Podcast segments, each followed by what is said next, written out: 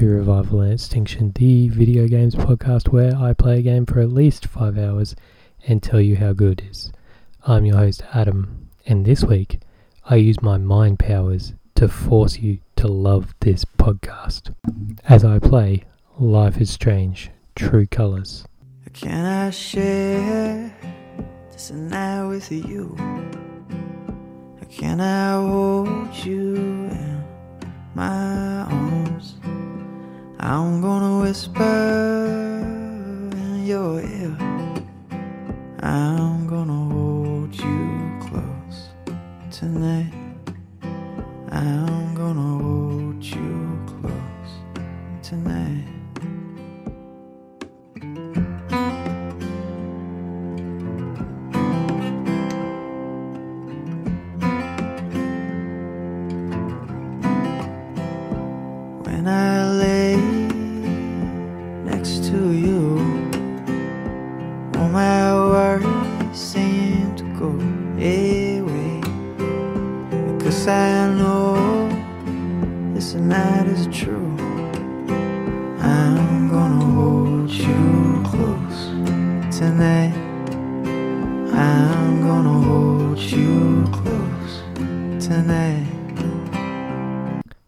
Dear listener, that is right. This week's game is Life is Strange True Colors, which is a graphic adventure video game developed by Deck 9 and published by Square Enix. It was released on 10th of September 2021 for PlayStation 4, PlayStation 5, Windows, Xbox One, Xbox Series, and Stadia, and a Nintendo Switch version was released on 7th of December 2021 uh, directed by Zak Garriss, Webb Pickersgill, and Jonathan Zimmerman, produced by David Lawrence Hine, and written by Felice Kuan, Ryan Clements, Mallory Littleton, and Deandra Fallon Warwick. The plot focuses on Alex Chen, a young woman who can experience the emotions of others as she tries to solve the mystery behind a tragedy that happened in her life. So this is the fifth game in the Life is Strange series, third main installment, succeeding Life is Strange 2. So Square Enix External Studios worked with Deck 9 for the development, and unlike previous entries in the series, it was released in its entirety while still being structured into chapters.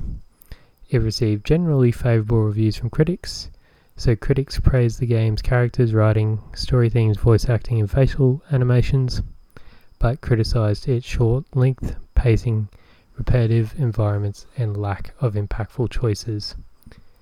And as you guys will probably f- come to find out, I both agree and disagree with the critics. Overall, I guess I like this game, but I'm going to shit on it for a little bit before I get to the parts I like, for sure. Uh, so, in terms of reviews, Metacritic gave it around an 83 overall. Uh, Destructoid gave it a 9 out of 10. Electronic Gaming Monthly gave it a 3 out of 5. GameSpot 7 out of 10. And IGN a 9 out of 10.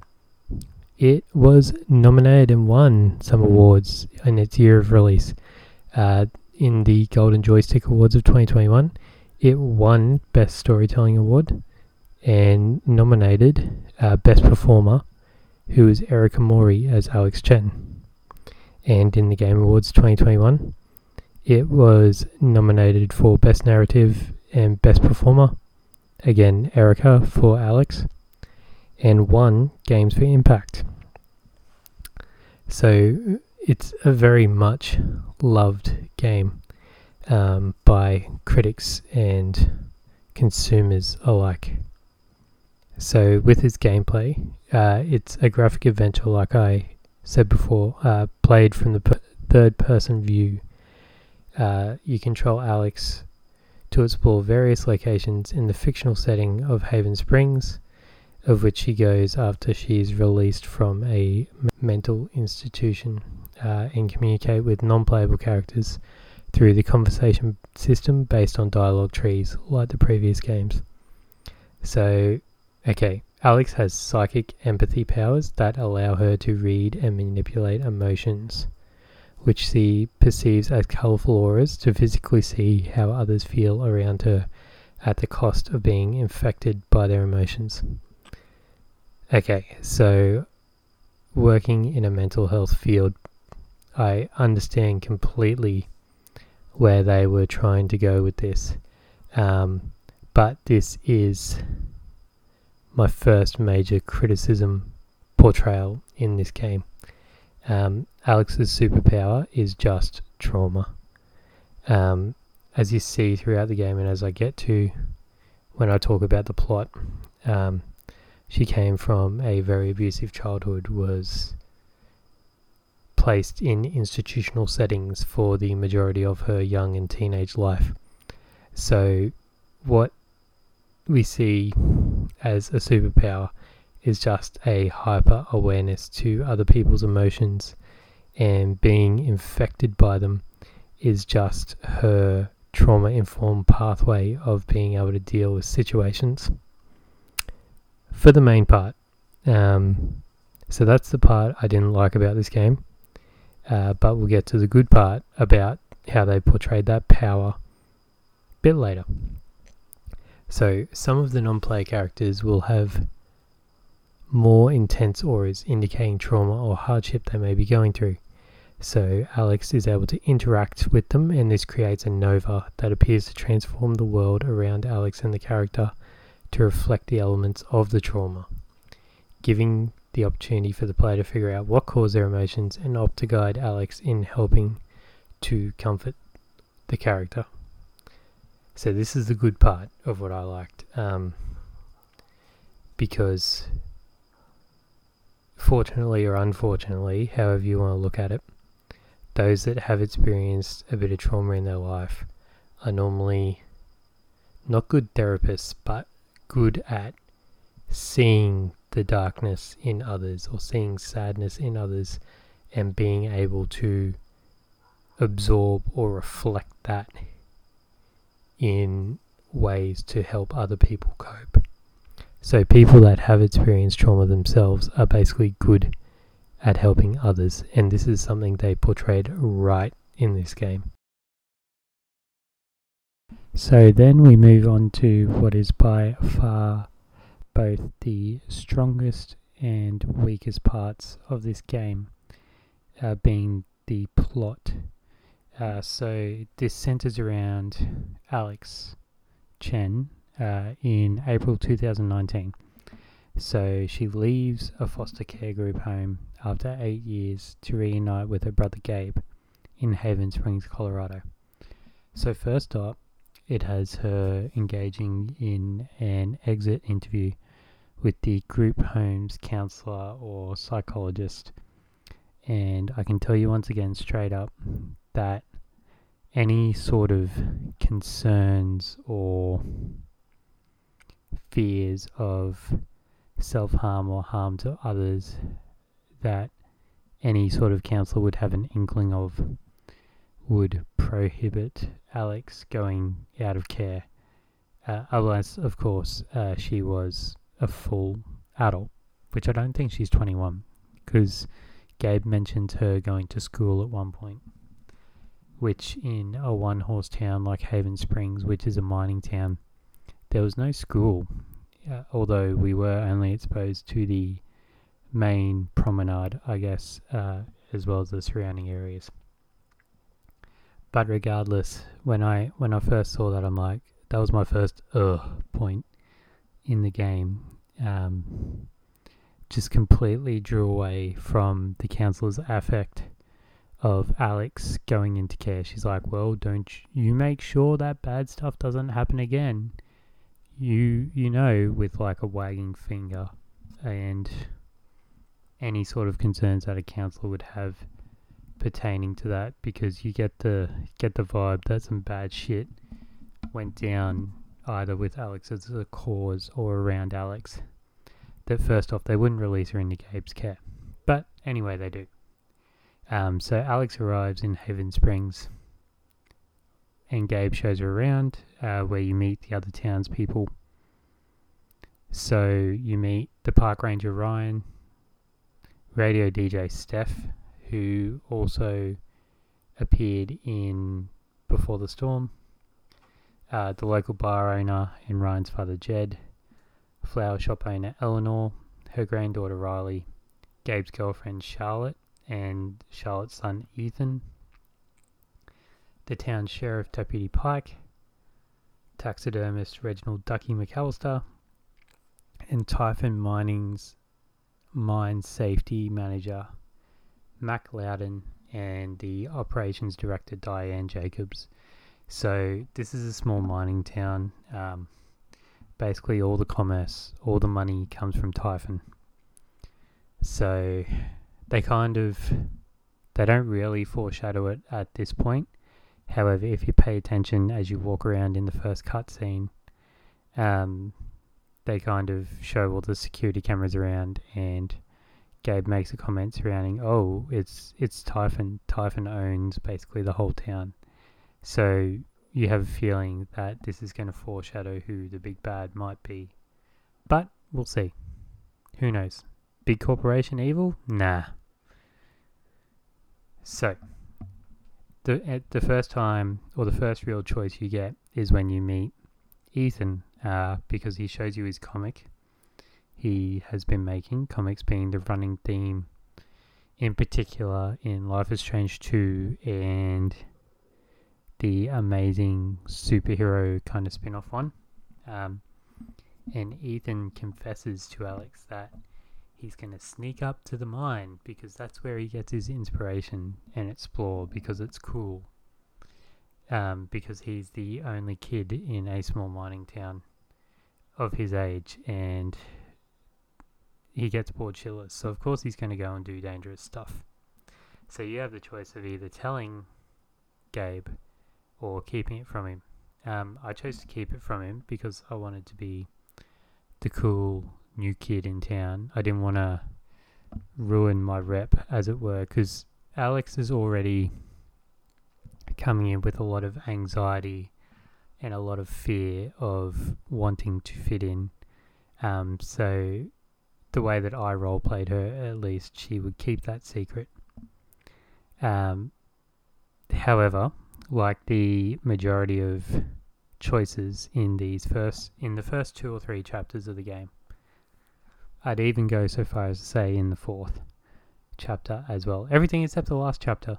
Um, the choices don't matter, and it fucking pisses me off about this game that the choices just don't matter. You've you've got different pathways, but it doesn't change the outcome. Which I guess could be a commentary on no matter what we do, our fate is always set, potentially. I don't know if the game designers wanted to go that way, but they definitely gave the illusion that we could have different outcomes for different choices. Um, so you choose to keep Ethan's secret, and you go to Gabe's apartment, which is above the bar, which is the best place for a minor who is coming out of a group home after some long exposure to violence and or alcohol and drugs. Um, which is great. So we go up there, and Gabe gives us the welcoming present, uh, being a guitar, and um, Alex does a little rendition of "Creep" by Radiohead, which is all right. Uh, Erika Mori has a pretty good voice on her, um, and I didn't mind it considering the sound design was made by Australians, uh, Angus and Julia Stone, who we'll talk about a little bit later. True Colours by Kasey Chambers, another well known, renowned Australian artist, would have been the perfect fit.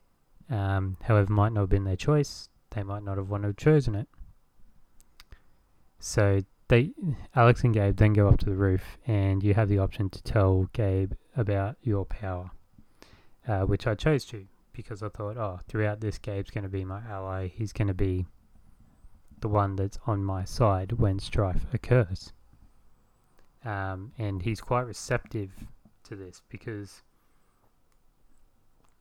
it reveals that Alex and Gabe grew up together for a number of years with their father. And then Gabe went off to juvie. and Alex had to go into a group home after their fa- father left the family after their mother died. Um, so after that, they go downstairs, and then they're interact interrupted by Mac, who bursts in and wrongly believes that Gabe is having an affair with his girlfriend Riley, and attacks him. Um, the altercation causes Alex's emotions to snap, resulting in her beating Mac to a pulp and defending Gabe. So Ryan then interrupts them to inform that Ethan has gone missing. So the three, Alex, Gabe, and Ryan, go and search for Ethan in the mountains. Uh, you learn a bit more about the mechanics. Do some small puzzles to try and work out where he goes using Alex's powers in relation to empathizing uh, with Ethan using his comic to kind of piece that together. And they find him on the edge of a cliff face, um, having to cross a log with a balance mechanic there. So Alex then quells Ethan's fear, uh, again through taking it out of him and putting it into herself. Um, I didn't think too much of that. Like again, it's playing on on the trauma aspect. It's not really a superpower just yet. So, and Gabe, while this is going on, they learn that Typhon is going to blast the mining tunnels uh, for their generic mining tasks. And Gabe calls to turn it off, uh, calls them to call it off. Uh, danger close, there's someone there.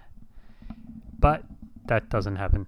Um, the blast goes off anyway, resulting in a landslide in which Gabe, who is lassoed to Alice, is thrown off the edge of a cliff. And Ryan just runs in and fucking murks him by cutting the rope, saving Alex, and Gabe falls to his death. So then, chapter two, we're at Gabe's funeral.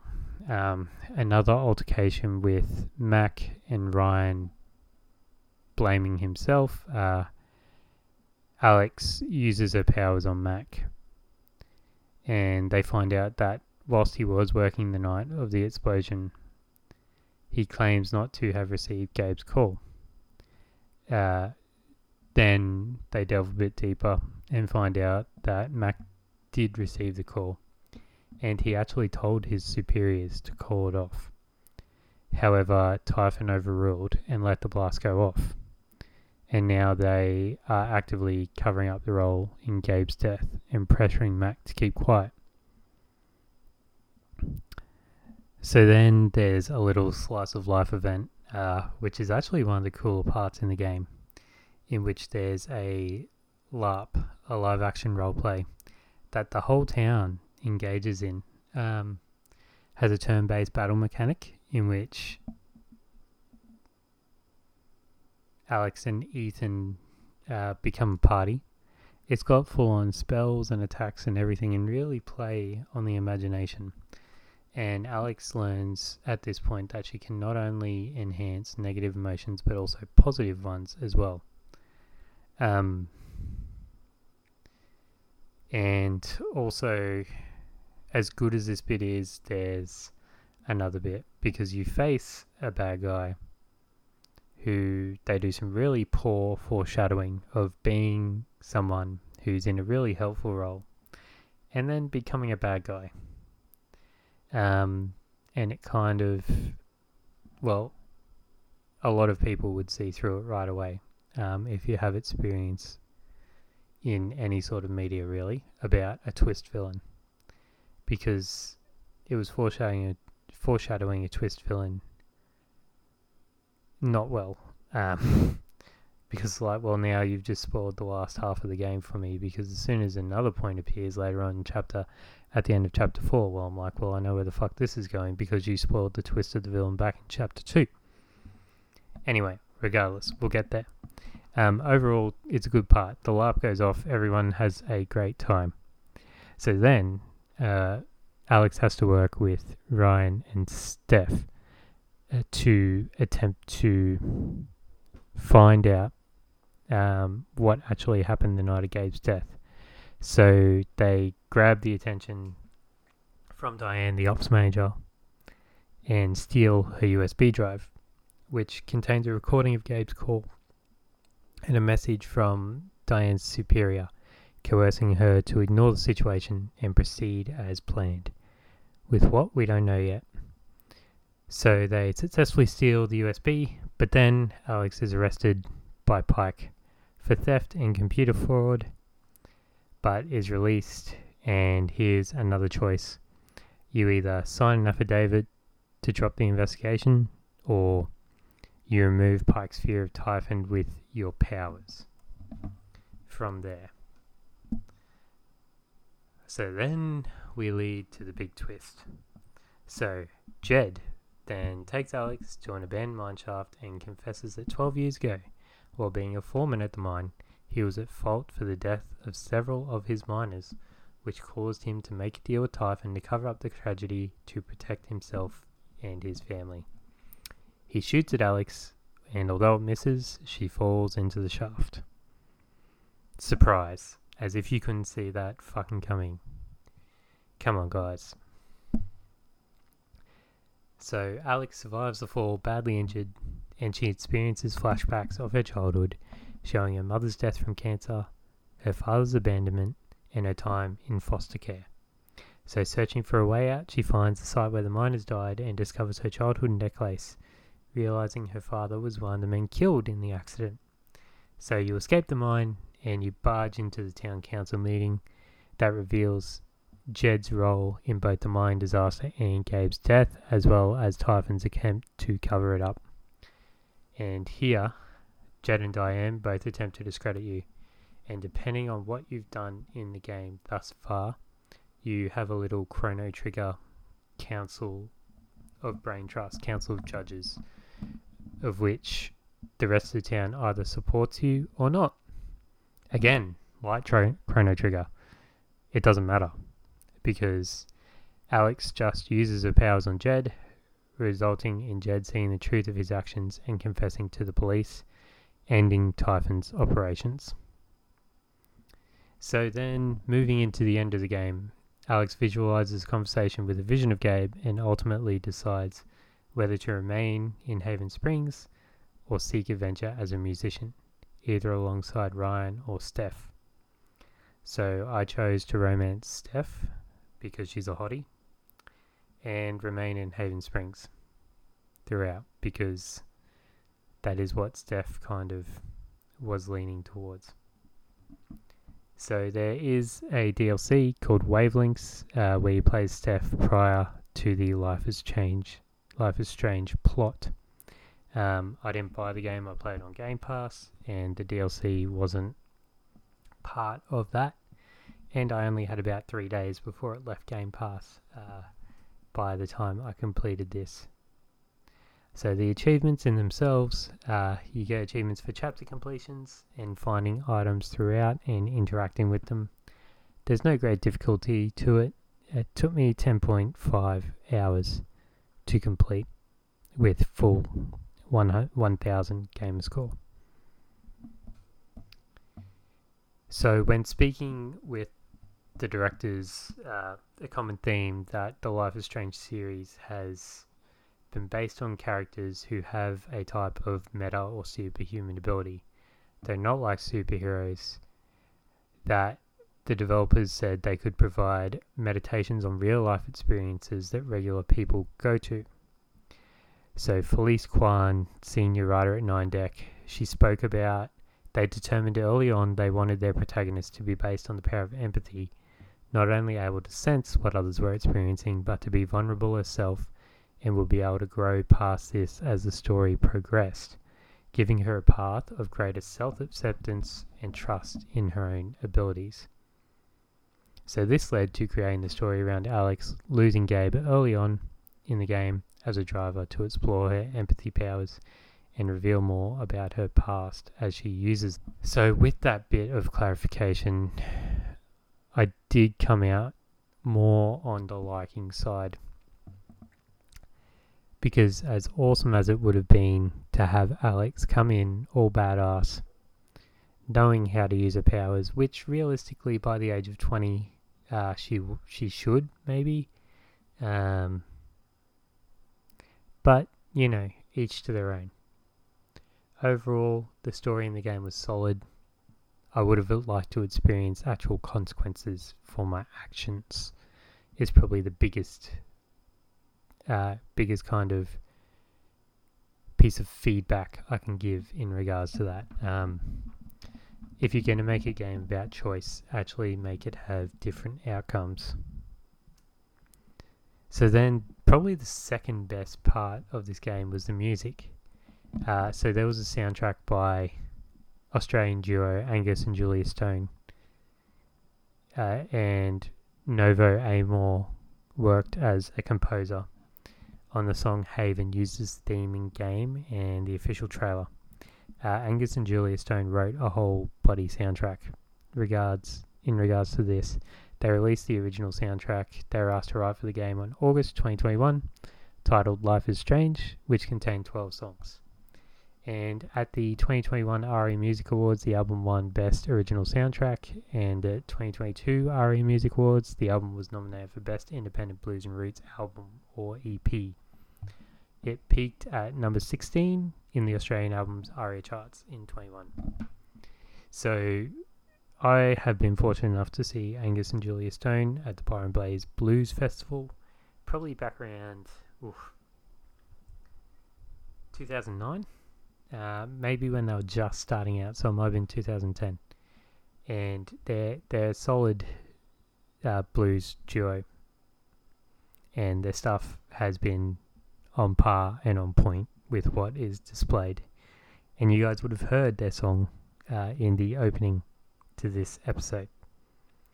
So, also throughout the game, uh, contains covers of Radiohead's "Creep," Violet Femme's "Blister in the Sun," who provided, uh, sung by Alex, uh, who actually had it dubbed by mxmtoon. So it wasn't the voice actor who actually did the singing throughout. Um, other artists featured in the game include Phoebe Bridgers, Gabrielle Aplin, Pond, Girl in Red, Alt J, Portugal, Foals, Hayley Kiyoko, contributed to the DLC Wavelengths with their music, and mxmtoon released an extended play of songs for the game on September 6, 2021. I don't know any of those bands. Um, I'm guessing they're indie bands, which again are pretty on brand for Life is Strange. So, overall, this game was great while it was on Game Pass, I am glad I experienced it. If you like Before the Storm, if you like The First Life is Strange, you will most likely enjoy this game. Um, now that it's off Game Pass, I probably wouldn't recommend it, and I wouldn't recommend it if you like in depth story games where choices actually have consequences. However, if you like the on brand hipster kind of vibe that Life is Strange provides, then this would be one for you guys. Uh, it obviously did well at the time with its critical acclaim and the awards mentioned earlier on the episode. So, that concludes episode 30 of Revival and Extinction.